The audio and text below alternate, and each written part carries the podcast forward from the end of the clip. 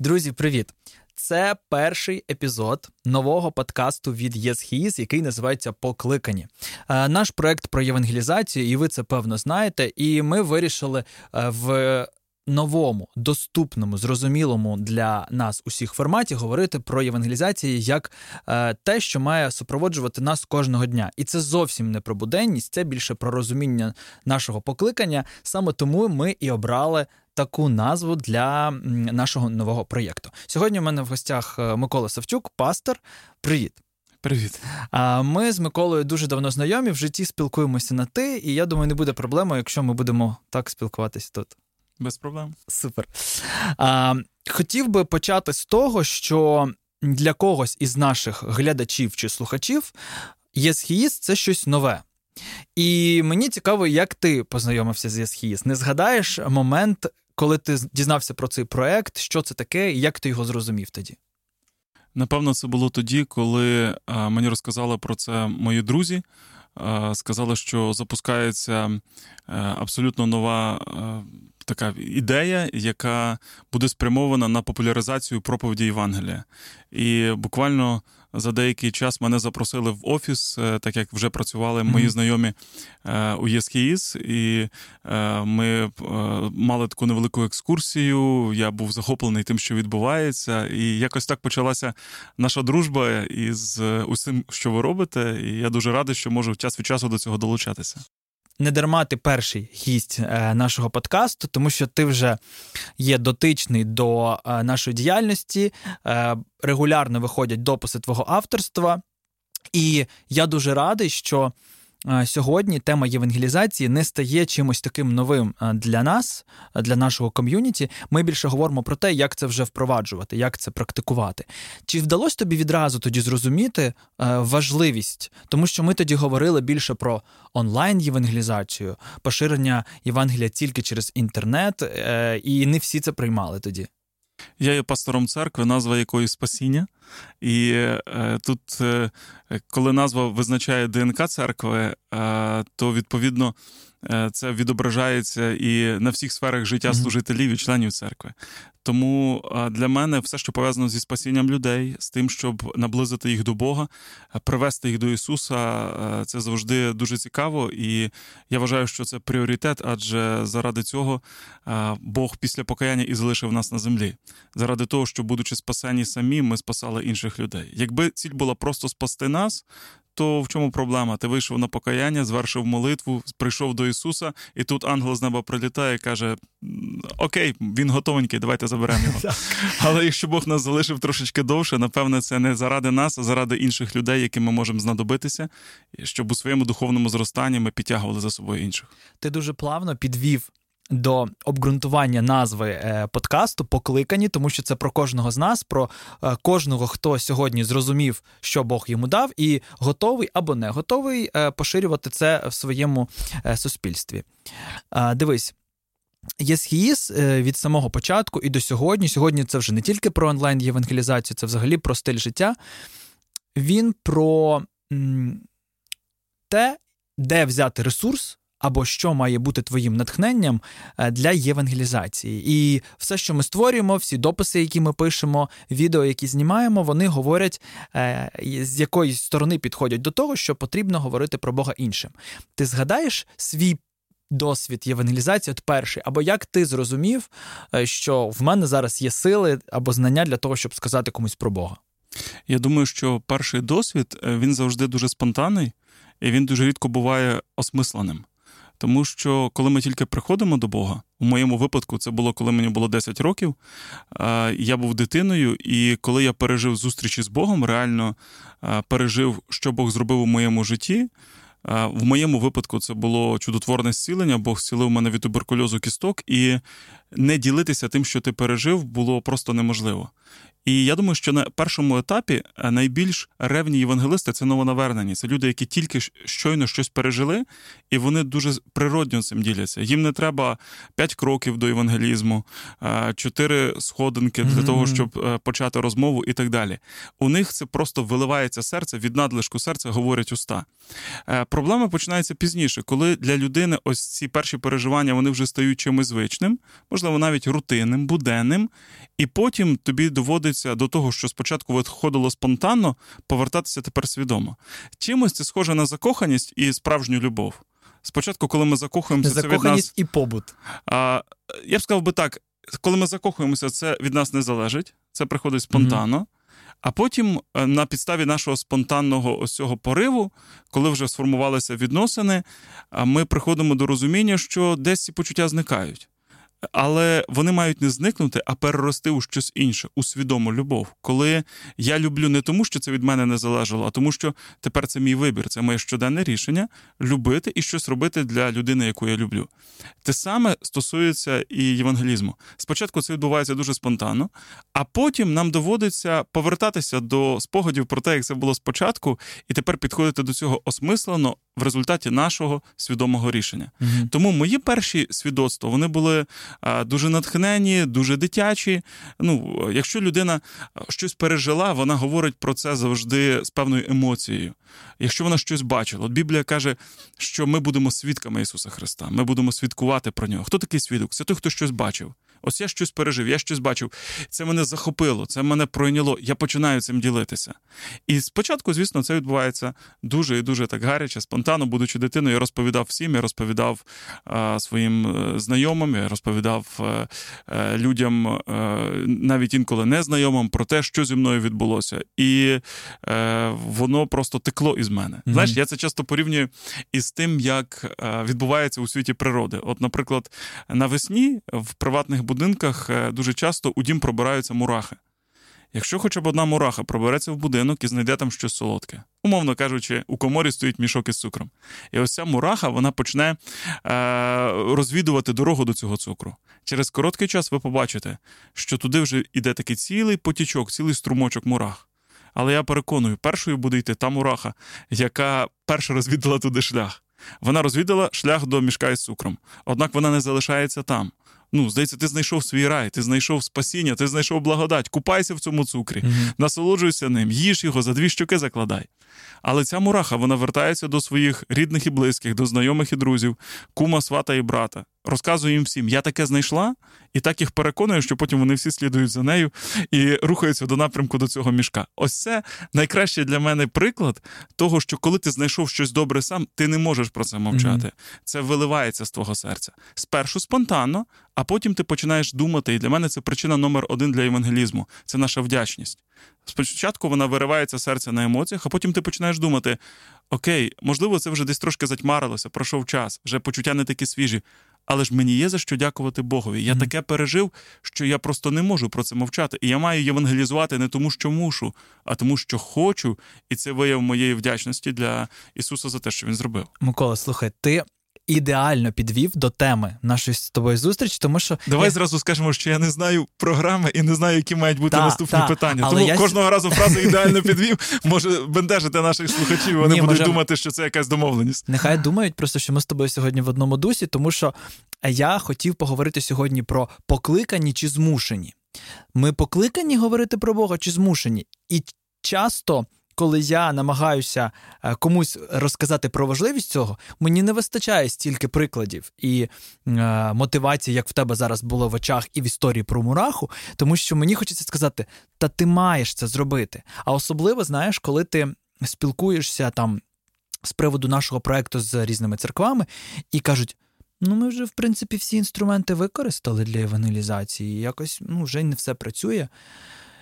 І от тоді виникає запитання: чи чи, чи може бути е, якась стеля в інструментах для евангелізації? Чи потрібно церкві постійно шукати нове, чи ми вже щось маємо і ось цим досягаємо людей? Розумієш, інструменти вторинні, а первинна мотивація. Первинна, я б сказав би, дух Євангелія, який живе всередині людини. Якщо людина вона із середини заряжена цим духом Євангелія, який приходить через, от для мене це декілька моментів. Це перше, це вдячність я розумію, що Бог зробив для мене, і я не можу е, просто бути егоїстом, який це присвоїв і нікому про це не розкаже, не поділиться. Mm-hmm. Друге для мене це хрест Ісуса. Це таке постійне джерело мотивації, яке мене постійно надихає, бо знову ж таки, дивлячись, що Богові це було настільки важливо, що він за це помер. Я не можу теж залишатися байдужим, якщо я маю з цим Богом стосунки. От просто подумай, ми інколи просимо, Господи, благослови, щоб люди спасалися. І ми так просимо, наче це треба нам більше, ніж Богові. Я думаю, що Бог в цей момент з неба посміхається і каже: друзі, я зацікавлений в спасінні людей неймовірно більше, ніж ви, тому що ви заради цього зробили дуже мало, а я заради цього сина віддав. І коли ти усвідомлюєш, що Бог заради цього віддав сина, це настільки було для нього важливим, що він пішов на неймовірну жертву. Ти не можеш теж залишитися байдужим. І третій момент мотивації це особисто зі свого боку, так би мовити, зі свого арсеналу розказую те, що лежить в фундаменті. Це питання вічності. Коли ти усвідомлюєш, що кожного дня обривається людське життя, і люди йдуть у вічність, не прийнявши Ісуса, можливо, тому що хтось не доклав достатньо зусиль, щоб з ними про це поговорити, це теж є такою мотиваційною силою. Я думаю, як хтось сказав із е, класиків, можливо, це був Чарльз Перджен, що одна хвилина у пеклі. Е, переконала би нас в необхідності проповідувати Євангеліє більше ніж багато років навчання і підготовки. Тому, якщо всередині тебе горить цей вогонь, є ця мотивація, ти знайдеш методи ти будеш помилятися, тому що всі хочуть одразу знайти ідеальний метод. Ні, ти перепробуєш їх багато. Якісь працюють, якісь не спрацюють, якісь будуть вдалими, якісь будуть невдалими. Взагалі, я вважаю, що методи діляться тільки на дві категорії: на результативні і нерезультативні. Угу. Тобто, часто люди кажуть, о, цей метод, він якийсь такий. Послухайте, якщо він приносить результат, це хороший метод. Якщо він не приносить результату, це поганий метод. Все вимірюється плодами. По плодам їх пізнаєте їх. Ти будеш пробувати, це працює. Це не працює. Тут тебе вийшло, тут не вийшло. Але кожного разу до тих пір, доки горить вогонь, ти не будеш зупинятися.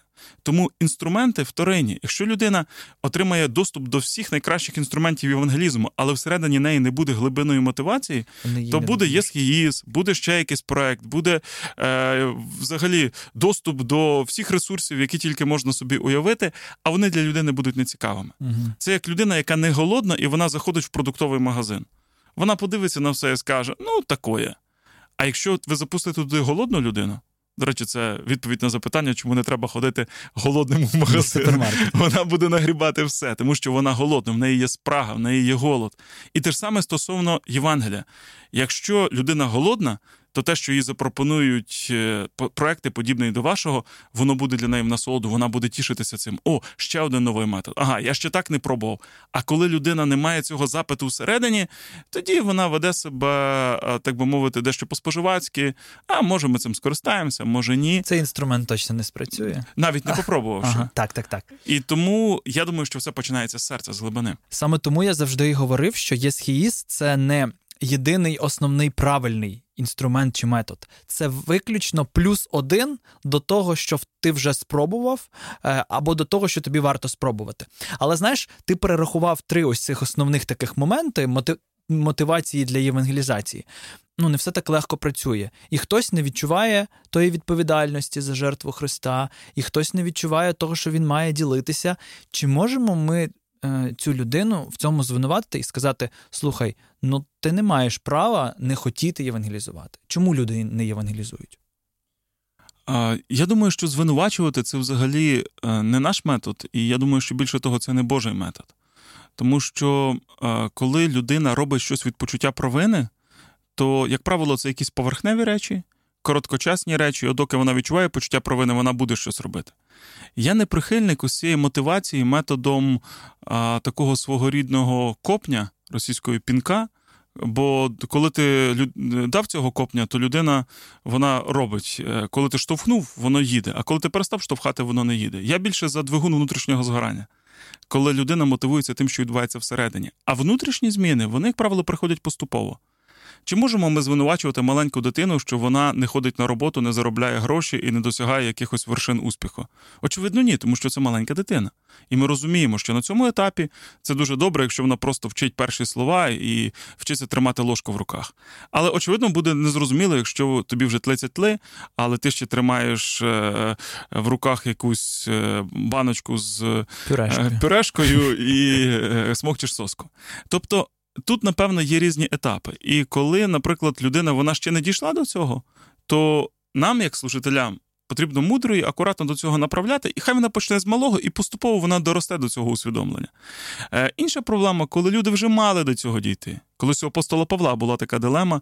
Він дивився на представників деяких церков і каже: Послухайте, ну судячи з того, що я вам вже розказував, ви би вже мали бути на іншому mm-hmm. рівні, ви би вже мали бути вчителями, ви би вже мали бути наставниками. А мені доводиться вас повертати знову знову до першого основ. То ось тоді, звичайно, це сумно. Але я би скажу відверто, не витрачав силу е, на мотивування тих, хто, так би мовити, перезріли. Тому що із е, людьми, які вже десь на певних етапах пропустили певні життєві повороти, певні життєві рішення, ми інколи дуже сильно зациклюємося на тих, хто вже не хочуть. Їм вже ну вони вже перегоріли, їм вже в якійсь мірі байдуже, і ми витрачаємо масу ресурсу на тих людей, яких е, треба ну мало не воскрешати з мертвих. Угу. Так, от е, багато краще попрацювати із тими, хто ще знаходиться просто на послідовних етапах зросту, які ще просто до цього не прийшли. І допомогти їм логічно до цього прийти, ніж ті, хто прийшли, перегоріли, е, десь е, внутрішньо самі собі розставили акценти. І потім я не раз бачив, як служителі, як пастори, мої колеги, вони все життя тратять на кількох людей, які не хочуть. Замість того, щоб звернути увагу, скільки поруч є прекрасних людей, які хочуть, їм просто треба допомогти е, дозріти і прийти до своїх власних рішень. Тобто, ти не за те, щоб. Е ну, скажу грубим словом, але ти зрозумієш, про що я ти не за те, щоб змушувати людей до євангелізації. Я за те, щоб горіти самому, показувати приклад, навчати тому, чому вчить Біблія, і наш приклад, і те, що Боже Слово зробило в нашому житті, і плюс Боже Слово, яке ми вчимо і проповідуємо, воно зробить більше, ніж якісь штучні намагання uh витиснути із людини те, чого всередині немає. Коли ти стиснеш апельсин, потече апельсиновий сок. Коли ти стиснеш е, березове поліно, Е, Сок не потече. Тому що він тече часом із берези, але це трапляється в певний сезон, і березового фрешу я ще не бачив. Тому скільки не намагається зробити березовий фреш, думаю, що буде тільки розчарування.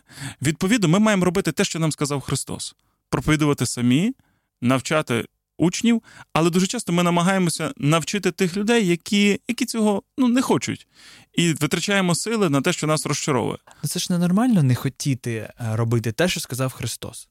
А, Але кожна людина має своє право вибору. Угу.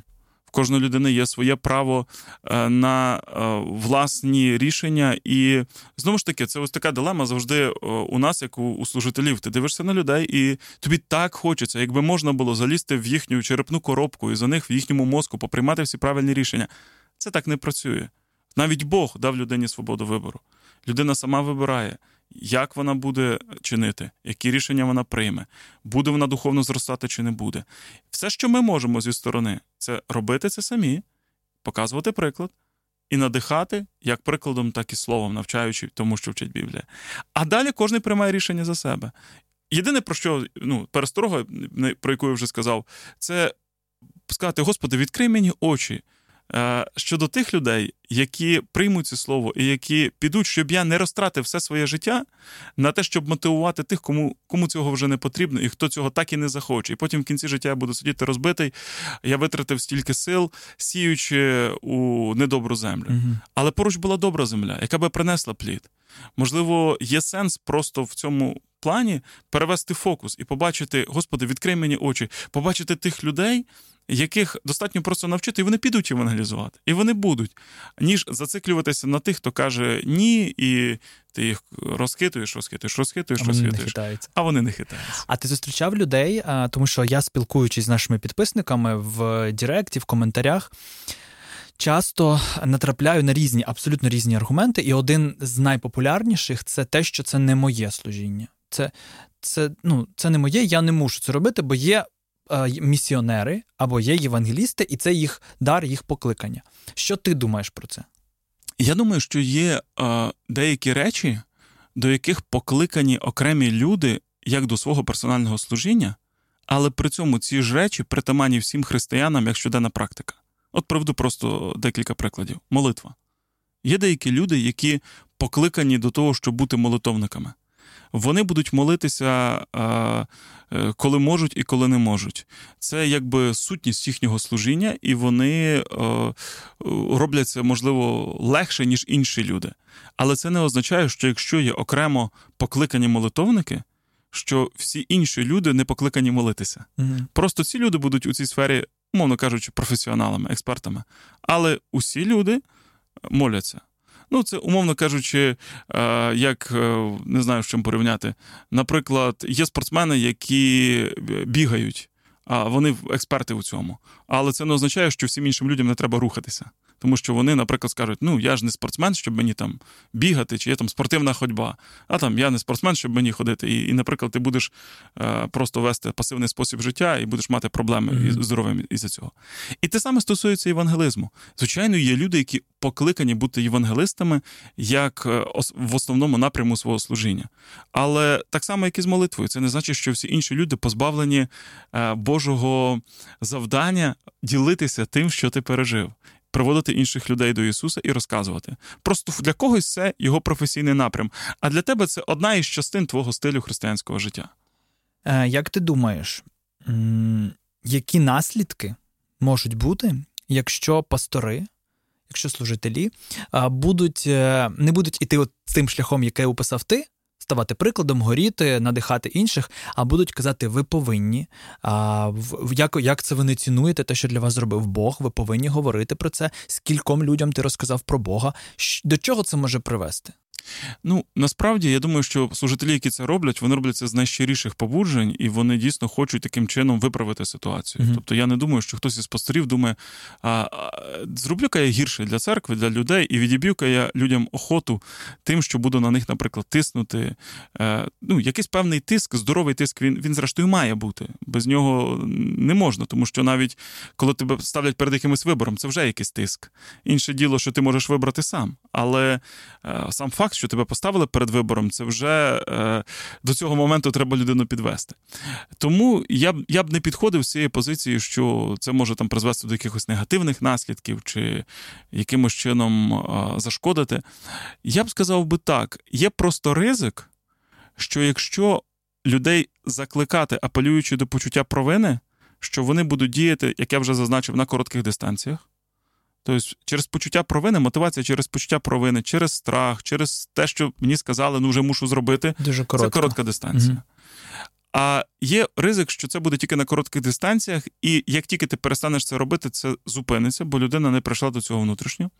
І другий, який є ризик, якщо про це говорити дуже часто, але це не буде підкріплюватися, скажімо, тим, що я одразу це беру і втілюю в життя, мені просто про це говорять, говорять, говорять, є ризик, що це перетвориться на білий шум. Отак, як, наприклад, е, може звучати радіо, а ти вже не чуєш, що воно звучить, бо ти вже звик до того, що просто звучить радіо. Чи вімкнутий телевізор, але ти не чуєш, бо він просто фоново звучить. Чи, наприклад, я живу недалеко від залізниці, і я вже не чую, як проходять поїзди тому що я вже звик до того, що це відбувається. І ось для мене дуже боляче, коли такі цінні істини про те, що треба проповідувати Євангеліє, про те, що на кону стоїть спасіння людей, вони через те, що вони просто говоряться, але говоряться, можливо, не в тому дусі. Не не з тим запалом, або говориться просто, бо так треба говорити. Вони перетворюються для багатьох людей на білий шум, і вони знецінюються таким чином дуже важливі речі, речі, за які помирав Христос, стають для людей просто фоном. Ага, вийшов пастор, я знаю, що він буде говорити. І це вже мене не торкає, воно вже мене не чіпляє. Угу. Знаєш, думаю, в цей момент важливо було б сказати про те, що ми назвали цей подкаст покликання не тому, що ми будемо говорити про покликання у житті. Про твою справу життя. Бо покликання свідчити це просто те, ну це взагалі не просто, але це те, що Ісус сказав своїм учням в той момент, коли запропонував їм йти до краю землі. І як ти думаєш, це було сказано тоді апостолам, і на такому ж рівні сказано і нам зараз? Тобто це для нас всіх сказано, чи у апостолів була якась е, важча е, задача або глобальніша, а в нас сьогодні вже можеш можеш говори, можеш не говори. Я би сказав, що е, велике доручення ідіть і навчіть всі народи, воно актуальне для кожного покоління, тому що у кожному поколінні люди помирають і йдуть у вічність. Тобто, у випадку з апостолами вони мали можливість досягнути людей свого покоління. Але вже наступне покоління потрібно було досягати іншим людям. А потім народжуються нові люди і знову наступне покоління.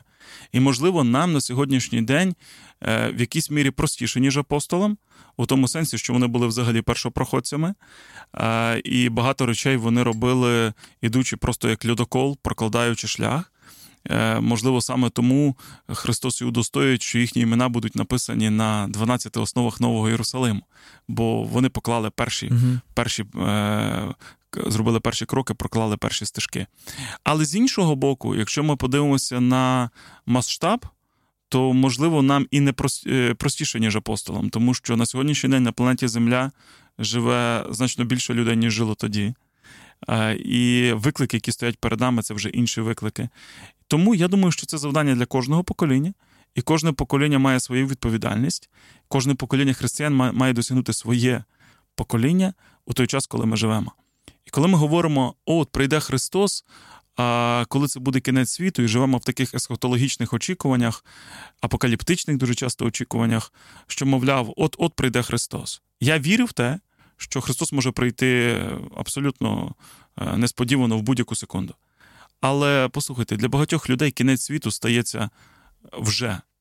І це їхній особистий кінець світу. Для них вже Христос прийшов. Вони вже пристануть перед Богом, тому що їхнє життя обірвалося, тому що був останній удар серця, тому що ми живемо сьогодні в непростий час, тому що ракета прилетіла, тому що осколок потрапив і так далі. Відповідно, е, нагальність, терміновість, така, я б сказав би, дуже велика важливість цього, вона е, не стає меншою із поколіннями, але вона є точно такою самою, бо людське життя точно так само обривається, як 2000 років тому, так і сьогодні. Угу. І людина повинна отримати свій шанс на спасіння. Тобто можна сказати ще, що наша мотивація до євангелізації це те, що ми говоримо про шанс тим людям, які, можливо, його не бачать, або позбавлені можливості побачити. Тут є один такий момент, дехто може сказати, але ви кажете про шанс, але хіба мало Біблії надруковано? Майже в кожному домі є Біблія або новий заповіт. Хіба мало е, звучало б е, десь там і по телебаченню, всі дивилися суперкнигу колись, е, десь е, хіба мало було шансів у людини, коли вона, наприклад, проходила стільки разів повз храм чи молитовний mm-hmm. будинок. Я вірю в те, що Бог дає людині багато шансів. Але спасіння кожної людини це щось схоже на мозаїку. Хтось за людину молиться, хтось потім їй скаже. Сказати людині дуже часто треба не один раз, тому що на певному етапі вона може бути не готова сприйняти, але слово сіється. І, можливо, е, те, що ти скажеш 25-й раз, це і буде той останній удар по скелі, після якої ця скеля е, вона просто трісне. Е, але кожен із попередніх ударів теж був важливий. Угу. І Христос каже: одні сіють, інші будуть пожинати. І є випадки, коли ми євангелізуємо, ми розказуємо людині, але насправді результат прийде пізніше, ми про нього навіть не дізнаємось. Я думаю, що на сьогоднішній день є багато випадків, коли ми навіть не знаємо, скільки людей потрапляють у небеса, коли обривається їхнє життя, тому що в останню мить перед смертю вони раптом згадують про те, що було сказано їм задовго раніше, і з цим приходять перед Бога і кажуть: Господи, прости мене, а може в цей момент, знаєш, вже вже кровотеча йде, вже вже зрозуміло, що людина відходить у вічність. І ось те посіяне, воно в останній момент спрацьовує. Mm-hmm. Через це е, немає ні одного даремного зусилля. Не можна сказати, так людина вже знає, так людина вже чула. Ти не знаєш, можливо, твій шматочок мозаїки він буде вирішальним у загальній картині. Або навіть якщо людина відкине Євангелія, вона відкине Христа, вона відкине всі ці шанси, то потім, завдяки тому, що ти святкував, Бог буде е, перед цією людиною чесним. Він скаже: дивись, скільки шансів я тобі давав. Угу. Ти в цьому процесі стаєш, начебто, партнером Бога. Ми на цій землі, як співаємо часто, як говоримо часто, е, ми є руками Бога, ми є ногами Бога, ми є вустами Бога. У Бога немає на цій землі зараз іншого тіла, ніж церква. Колись Христос був в тілі фізично на землі. Сьогодні Він присутній на землі через своє тіло, через церкву. І в нього немає інших вуст, інших рук і так далі. Пам'ятаєш, в Біблії цікавий момент, коли е, Корнилію явився ангел і говорить: поклич Петра, хай він прийде і розкаже тобі слова, якими спасешся ти там, і твої рідні, близькі. Mm-hmm. Стоїть питання: Ангел, а ти що не міг розказати Петру? Ти ж міг сам йому Ти все знав. розказати, ти ж знав. Але ангели не можуть благовістити Євангелія, бо це той привілей, і це та відповідальність, яку Бог довірив виключно церкві. Він довірив одним людям служити іншим людям. І я думаю, що одна із причин цього те, що ангели ніколи не були викуплені, за них ніколи не проливалася кров Христа. Вони не можуть поділитися тим, чого вони не Бо пережили. вони його да, не відчували. Вони не, не знають, як це, а ми знаємо. І от в чому парадокс? Ми знаємо, нам відкрита ця таємниця. Біблія каже, ангели хотіли би проникнути в неї, вони не можуть збагнути, як взагалі це все відбувається. А ми це знаємо, і при цьому ми не говоримо. Ми не розділяємо біль інших людей. Ми не пропонуємо. Ось тут проблема.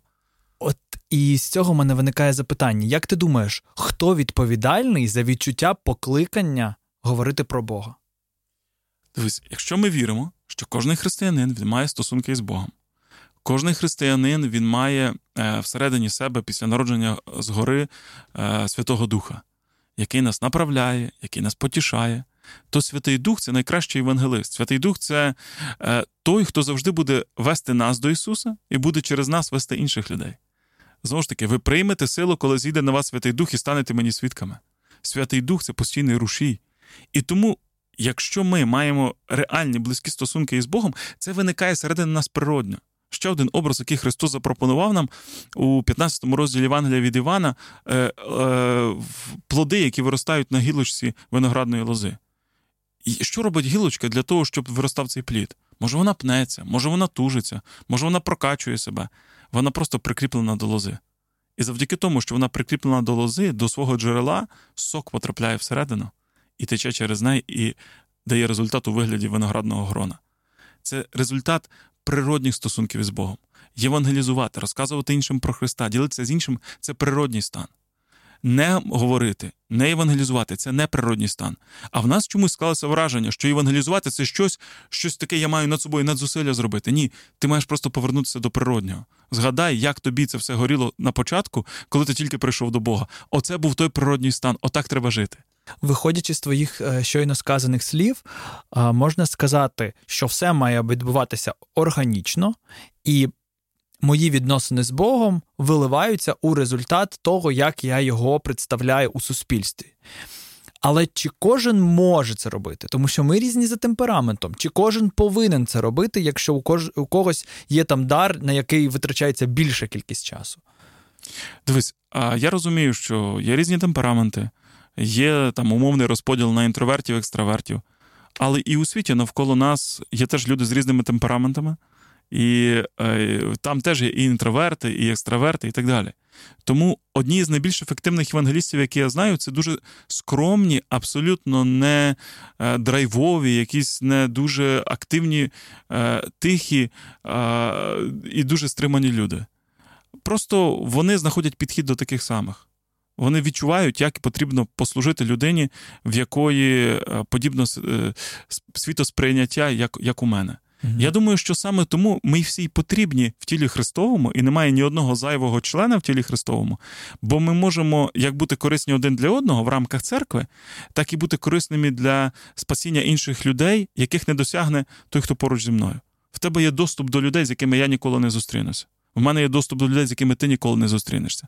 І стоїть питання тільки в тому, чи я дозволю Богові пройти через мене як через канал у життя цих людей. Тобто в кожного, ну ми можемо так собі уявити, в кожного християнина в будь-якому випадку навколо є той, кому може сказати про Бога тільки він в цей момент. Я думаю, що так. Добре, але є ще така думка про те, що м, е, е, ну, знаєш, хтось говорить, мені Бог послав людину, якій я розказав про Бога. А хтось йде шляхом того, що я маю знайти людину, якій я маю розказати про Бога. Який з цих шляхів вірний? Я думаю, що обидва е, шляхи мають своє місце. Перший е, це ну, момент, коли ми просто реагуємо на вже обставини, які Бог сформував, які він послав. А другий це коли із середини нас приходить ось це побудження, що я не можу бути обмежений, наприклад, е, там, своїм колом спілкування, якому я вже е, говорив і говорив, і говорив, і говорив. Але люди, наприклад, вони просто на якомусь етапі це слово посілося, але вони ще не готові до якихось рішень. І мені потрібно розширити своє коло. І тому є різні види євангелізму. Є евангелізм особистий, коли ми працюємо із тими людьми, які вже перебувають в колі нашого спілкування. Є моменти, коли ми е, більш проявляємо активність у цьому плані і і, і проактивно виходимо за рамки свого теперішнього кола спілкування, свідомо знайомлячись з людьми, так звана вулична евангелізація, евангелізація, коли ми запрошуємо людей на якісь масові заходи для того, щоб ці люди могли почути Євангеліє. І, умовно кажучи, ну, в маркетингі да, є таке поняття, як холодний контакт і теплий контакт. Е, звісно, нам простіше говорити із тими людьми, з якими в нас вже контакт теплий, тобто в нас вже були якісь попередні стосунки. Хоча, знову ж таки, буває так, що ми вже так цим людям напроповідували, що вже вони е, шукають можливості тебе не побачити. контакт гарячий. Да. І коли людина бачить тебе на протилежному боці вулиці, вона думає, тільки б він не наблизився до мене. Але е, інколи нам потрібно, і дійсно Бог буде кидати нам виклик зробити те, що було нам непритаманно, і і піти на холодний контакт. Наприклад, для мене е, оці моменти холодного контакту не завжди комфортні я е, більше схильний до того, щоб говорити з людьми, яких я хоча б трішечки знаю, або там, де вже хоч трішечки підготовлений ґрунт, і я знаю, що ця людина буде готова мене почути. Мені буває доволі важко, коли мова заходить там, вийде на вулиці, там роздавай флаєри, підходь до людей. Це може виглядати як те, що я чіпляюся, я думаю, чи не буду я набридливим. Але в цей момент я згадую те, що говорить Христос: будьте як діти. Найкращими вуличними евангелистами завжди є, були, напевне, залишаться малі діти. І от коли в мене були діти ще менші, ми виходили разом на подібні заходи церковні е, разом із дітьми. Я ні разу не бачив, щоб діти комплексували, щоб підійти і запросити когось. І в цей момент я думаю, що, можливо, я занадто складно до всього підходжу. Я занадто переживаю про свою репутацію, я занадто думаю про якісь речі, які насправді не мають жодного сенсу.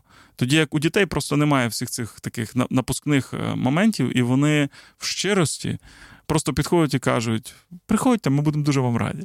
Mm-hmm. І е, ось це теж такий певний вихід за рамки зони комфорту. Коли ти кажеш слово виклик, може здатися, що євангелізація це як, як якесь випробування від Бога, того, на якому ти духовному рівні зараз знаходишся. Чи можна це так вважати? Я б сказав, що в кожній сфері ми маємо зростати. Тому що духовний ріст це це нормальна ознака здорового християнського життя. Все, що здорове, росте. Ми маємо зростати і у стосунках з Богом, і у стосунках з іншими людьми. Я вірю, що ми маємо сьогодні любити Бога більше, ніж вчора, а завтра любити більше, ніж сьогодні. Сьогодні бути кращим ближнім для тих, хто нас оточує, ніж вчора, і так далі. І це саме стосується в тому числі євангелізму. Я думаю, що Бог він завжди буде трішечки підвищувати планку, виводити нас за рамки ось цієї вже згаданої зони комфорту. Ти вже, можливо, призвичаєшся до такого методу евангелізму, а Бог тобі кине виклик, а попробуй ще так. Угу. І ці виклики це не стільки випробування того, де ти є зараз, як запрошення спробувати щось нове і піднятися на новий рівень. Ось ось це, це запрошення. Ось мені здається, саме коли ти кажеш, це твоє випробування, то ти то ти змушуєш людину шукати вихід. А коли ти кажеш, це тобі шанс спробувати щось нове, то це якраз мені здається і мотивація до цього. І коли ти спробуєш, е, ти відчуєш те, чого ти не відчував раніше, побачиш результати, яких ти не відчував раніше, і так далі. Тому я думаю, що Бог завжди буде трошки розширяти наші межі. Ми вже е, були активними в цьому. А тепер нам потрібно попробувати інше. Бо інколи, знаєш, ми буває, ми прикипаємо до якогось е, такого стандартного методу, і ми вже в, в цьому стали вже такими експертами, стали гуру, ми вже окопалися там. А Бог каже, є нові території рухайтеся сюди. А ми кажемо, ні, ні, нам вже тут класно. І ми застріємо в в цьому. Е, І те, що раніше було для нас благословенням, воно може перетворитися для нас е, на, на навіть на прокляття і навіть на проблему. Я завжди кажу, два приклади тут привожу, що свого часу Єгипет був для єврейського народу благословенням, бо він врятував від голоду. Але через 300 років чи там 400 років він став місцем жахливого рабства. Тому спочатку те, що було для тебе благословенням, якщо ти залишаєшся там достатньо довго, або вже хоче тебе звідти вивести, воно починає ставати для тебе е, місцем обмеження твоєю в'язницею. І тому що Бог, от який Бог? Бог він же дух. Дух, пневма грецькою, руах єврейською, вітер, дихання. Дихання ніколи не статичне, дихання завжди динамічне. Рух. Вітер не стоїть на місці. Бог завжди перебуває в русі, і нам важливо рухатися разом з ним. Куди він нас веде? Що він е, нам показує? Що буде далі?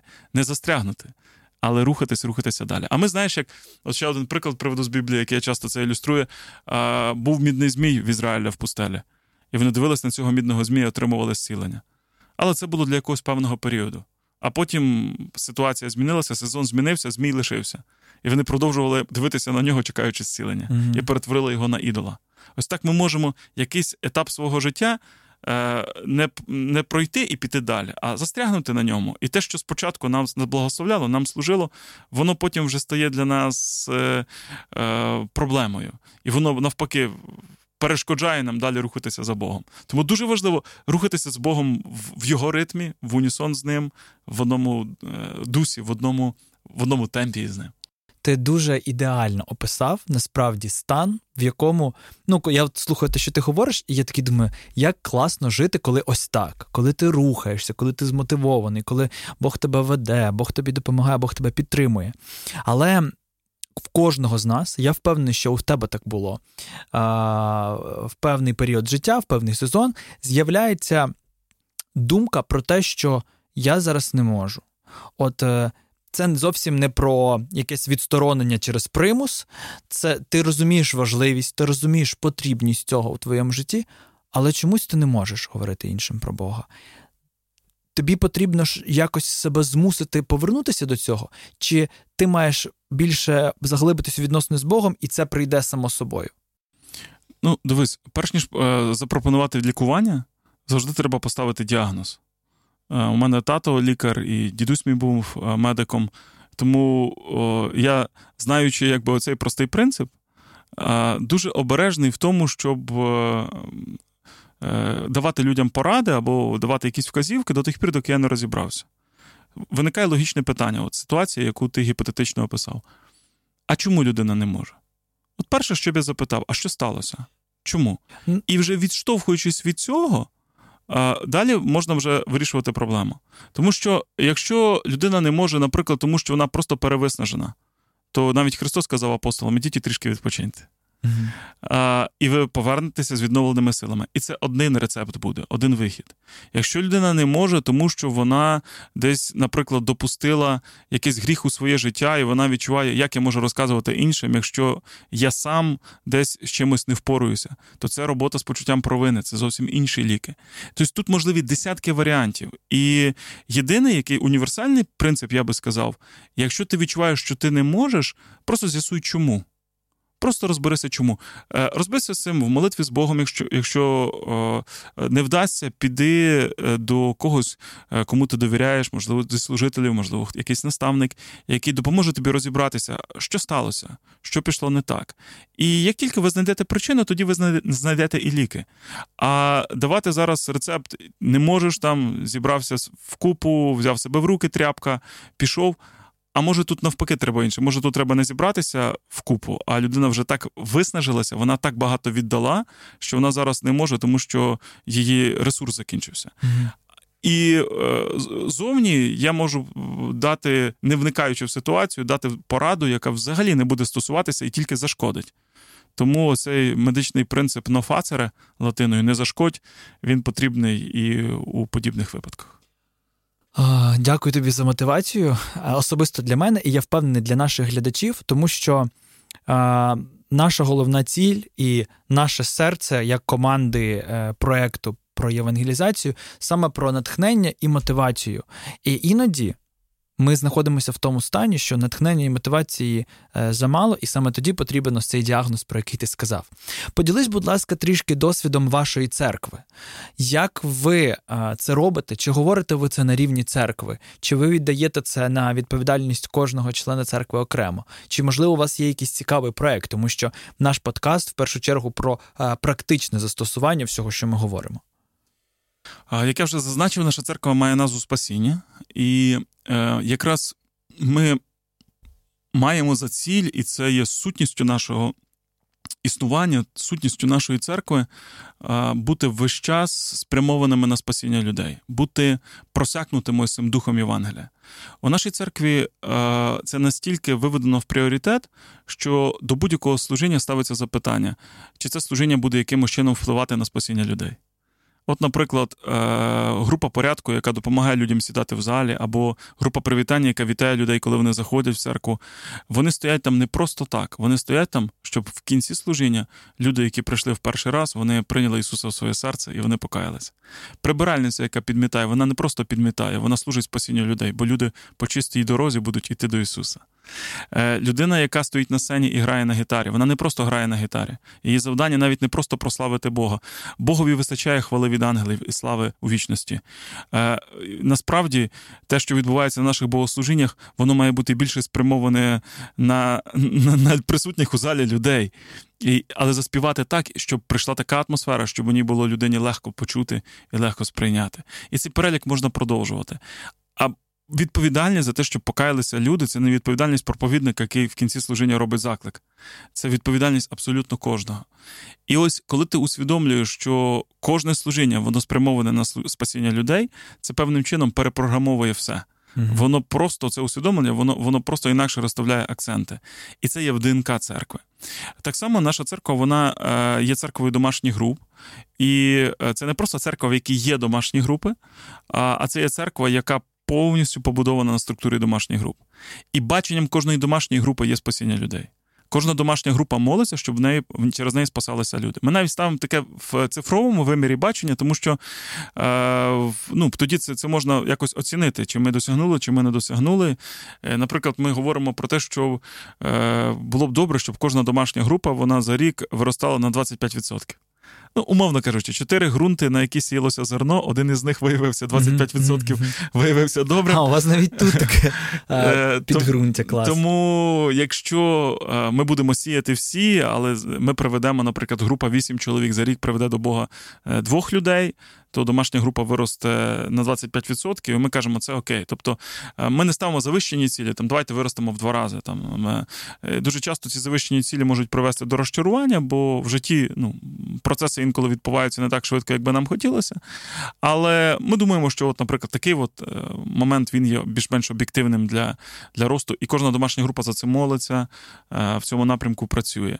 Також, окрім особистого евангелізму, коли ми мотивуємо людей, щоб щоб вони приводили до Бога своїх рідних, близьких, запрошували їх на служіння. Ми звертаємо увагу на масовий евангелізм.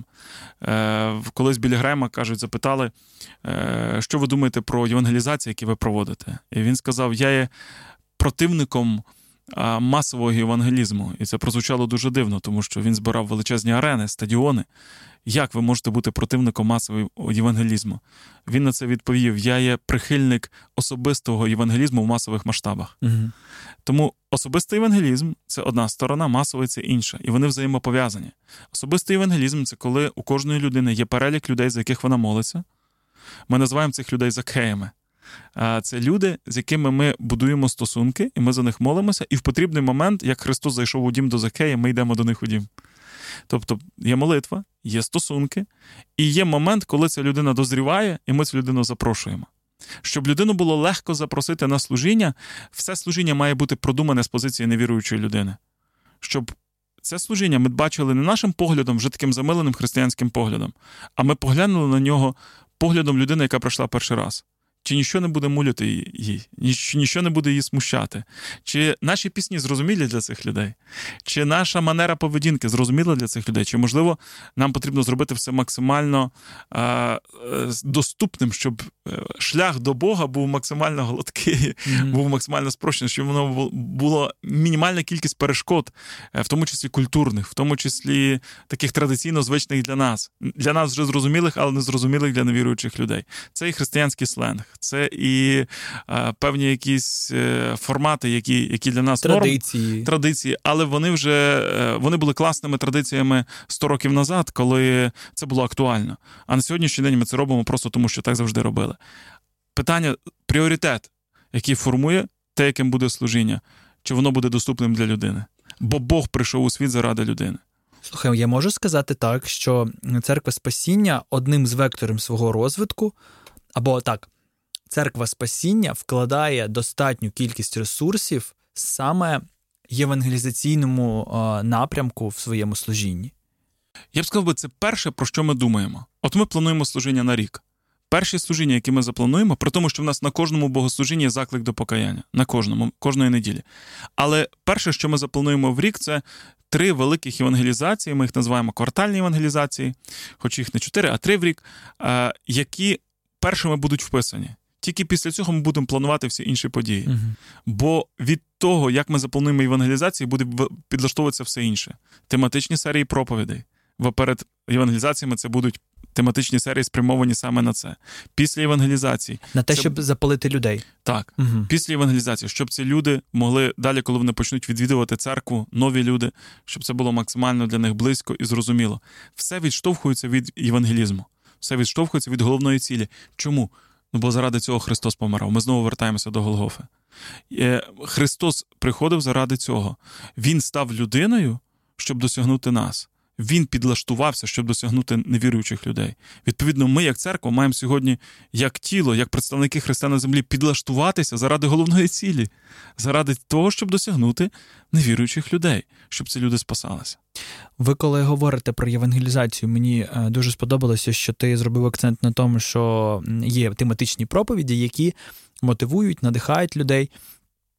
Ви говорите також про те, що коли ви підете додому, ну це буде зараз закрите запитання, на яке правильно відповісти так.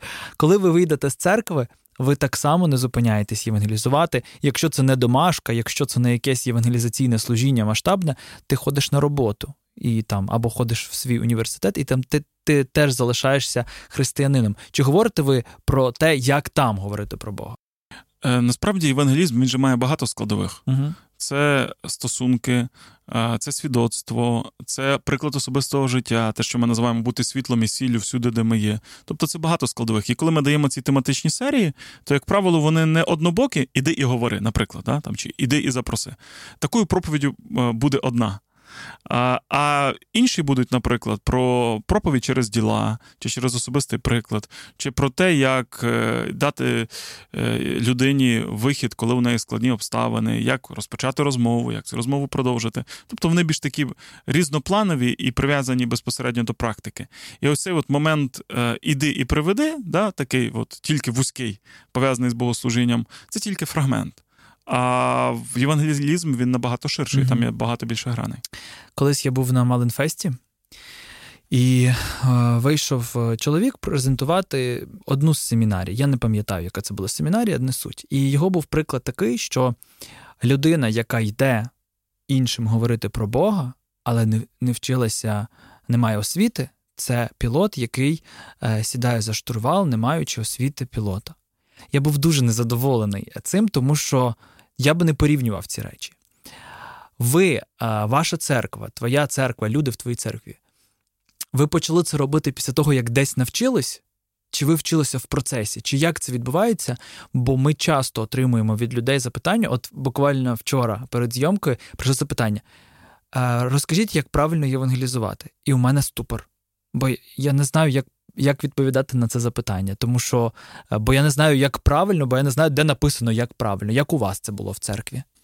Знову ж таки, мотивація первина, а методика, знання, навчання, які, безперечно, потрібні, але це вторинно. Тому що, знову ж таки, е, ти, якщо ти хочеш, то ти навчишся. Якщо ти не хочеш, ти не навчишся. Е, як було у нашій церкві? Е, наша церква була започаткована в 93-му році. Е, в цьому році ми святкуємо 30-ліття.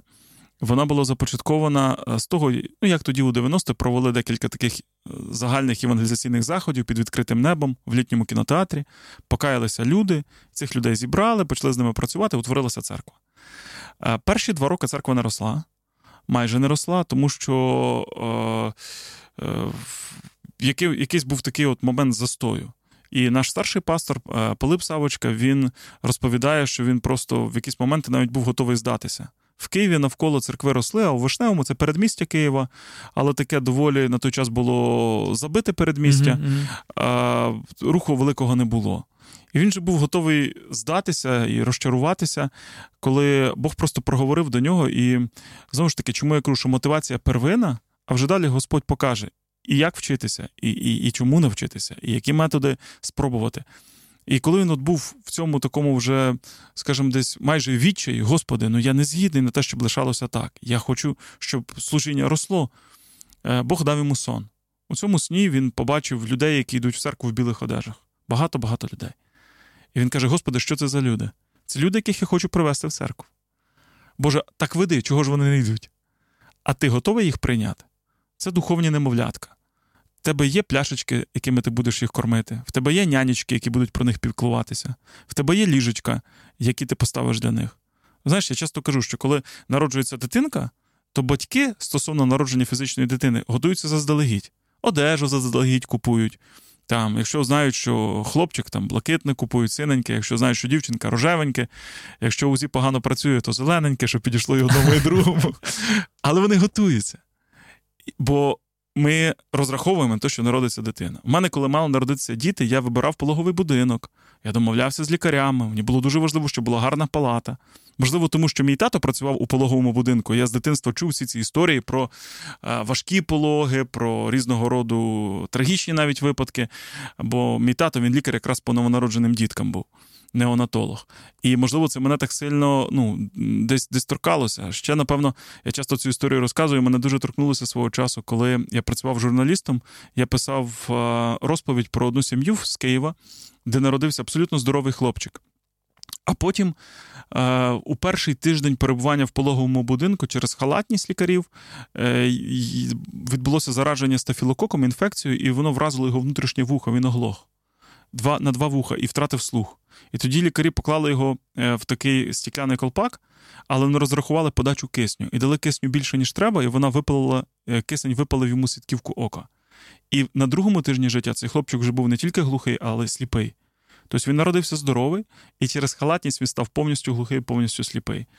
І я спілкувався з цією мамою, коли е, хлопчику було вже 8 років. Він був у спеціалізованому інтернаті, не тут, за кордоном, бо в нас навіть немає методики роботи з такими дітьми, на жаль, в Україні.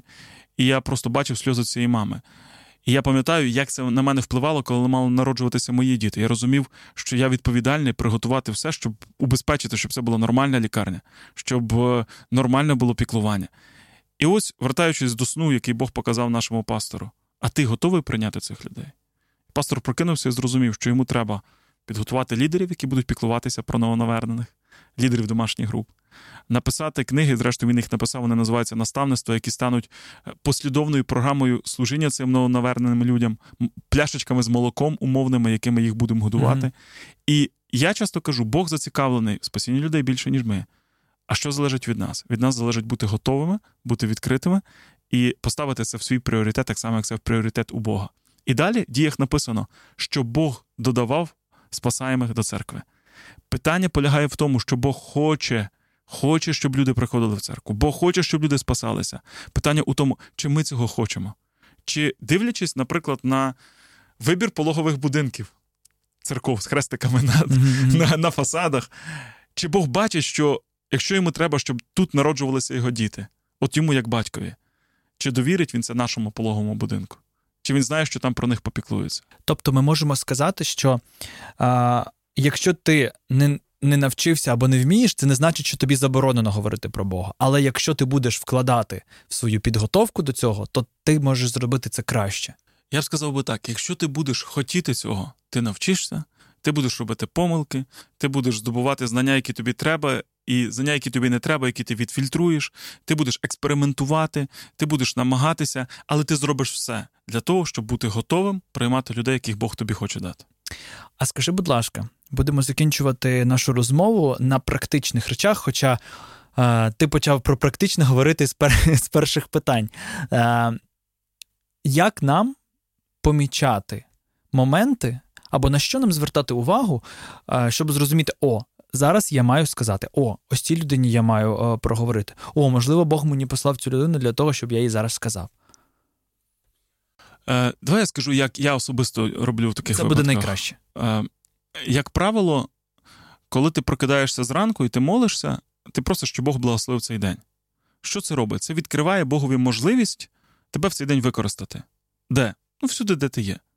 Я колись дуже давно якось проникся такою ціллю, щоб от будь-яка людина, з якою я говорю, вона після розмови зі мною стала хоч на сантиметр ближчою до Бога. Це може бути вже християнин. А ми поговорили, що після розмови зі мною вона стала не далі від Бога, а ближчою до Бога, а в пізнанні Бога. Це може бути невіруюча людина.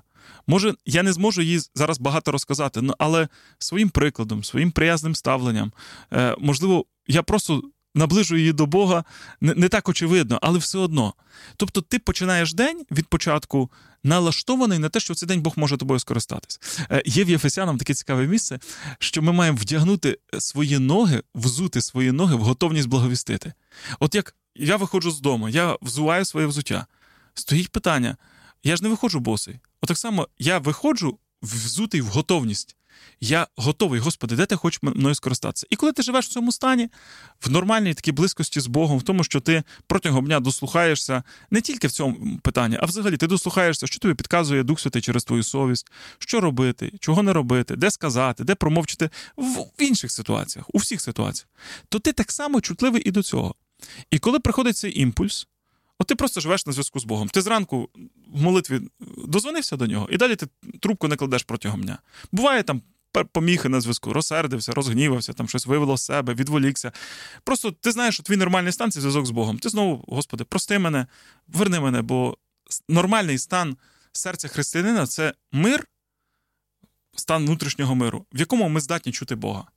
Знаєш, воно, як якщо в склянці вода скаламучена, то склянка стає непро... ну, вода стає непрозорою. От воно, коли має все спокійно, осілося, і тоді ти чуєш, що Господь тобі каже. І ось ти чуєш, що в якийсь момент Бог тобі каже, почни розмову. Просто заговори. Або під час розмови, от розмова вже йде, знаєш, дуже тяжко крутити кермо, коли машина не їде. Угу. Інколи треба просто почати їхати. Ти відчуваєш, що що от рухається розмова. І під час цієї розмови, коли ти вже рухаєшся, вже пішов, е, так би мовити, е, процес. розмова зав'язалася, пішов процес. Ти відчуваєш, що в якийсь момент ти ти, ти, от, от, ти маєш до цього прийти. Я, як правило, в цей момент просто розслабляюся і жду, коли цей момент виникне. А він виникає дуже природньо, от як у Ісуса. Він з Самарянкою сидів біля колодязя. Почалася розмова ж не з високих духовних матерій. Розмова почалася з прохання, дай мені напитися. От просто розмова може початися з будь-чого, з погоди, з розмови про війну, про те, що гинуть наші хлопці, з розмови про е, загрозу від агресора і і так далі. Ну насправді на сьогоднішній день можна почати розмову про Бога з будь-чого. Просто починається розмова. Ми просто говоримо як люди. А далі слів, як то кажуть, із пісні не викинеш. І десь у цей момент з'являється ситуація, де ти так чи інакше проявляєш свій християнський світогляд. І ти говориш: знаєте, гинуть люди.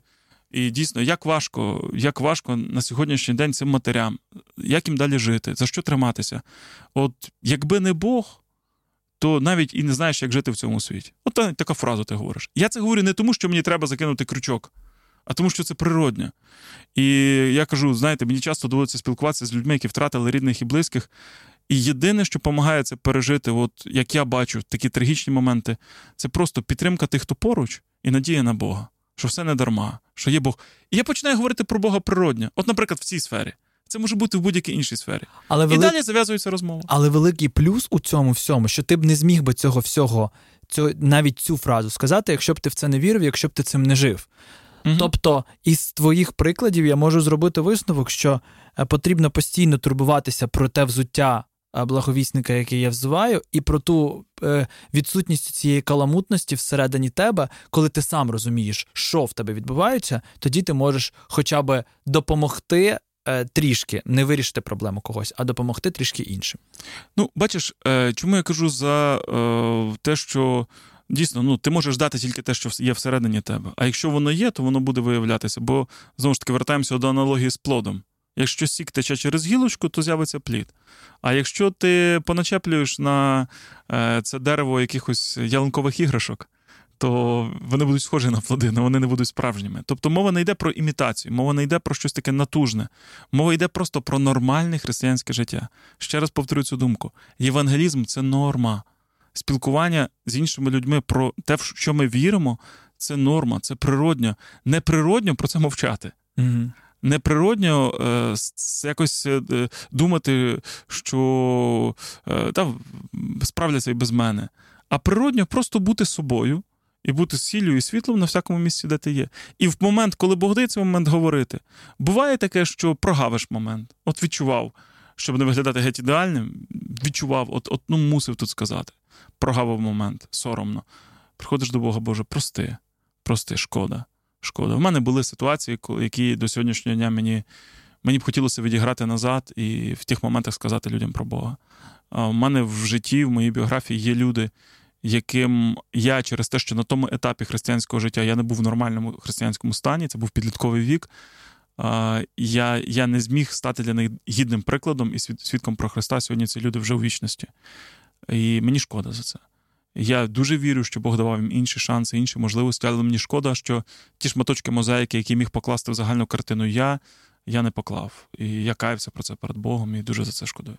Цікаво, що ти не сказав, що е, моєю мотивацією або моїм вектором, ціллю, метою має бути плід.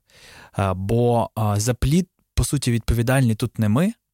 А ми маємо, як ти сказав, просто сприймати як норму, як розуміння того, що це наше покликання, ми це можемо робити, бо ми це можемо робити краще, ніж той, хто не знає цього всього, хто не зрозумів це.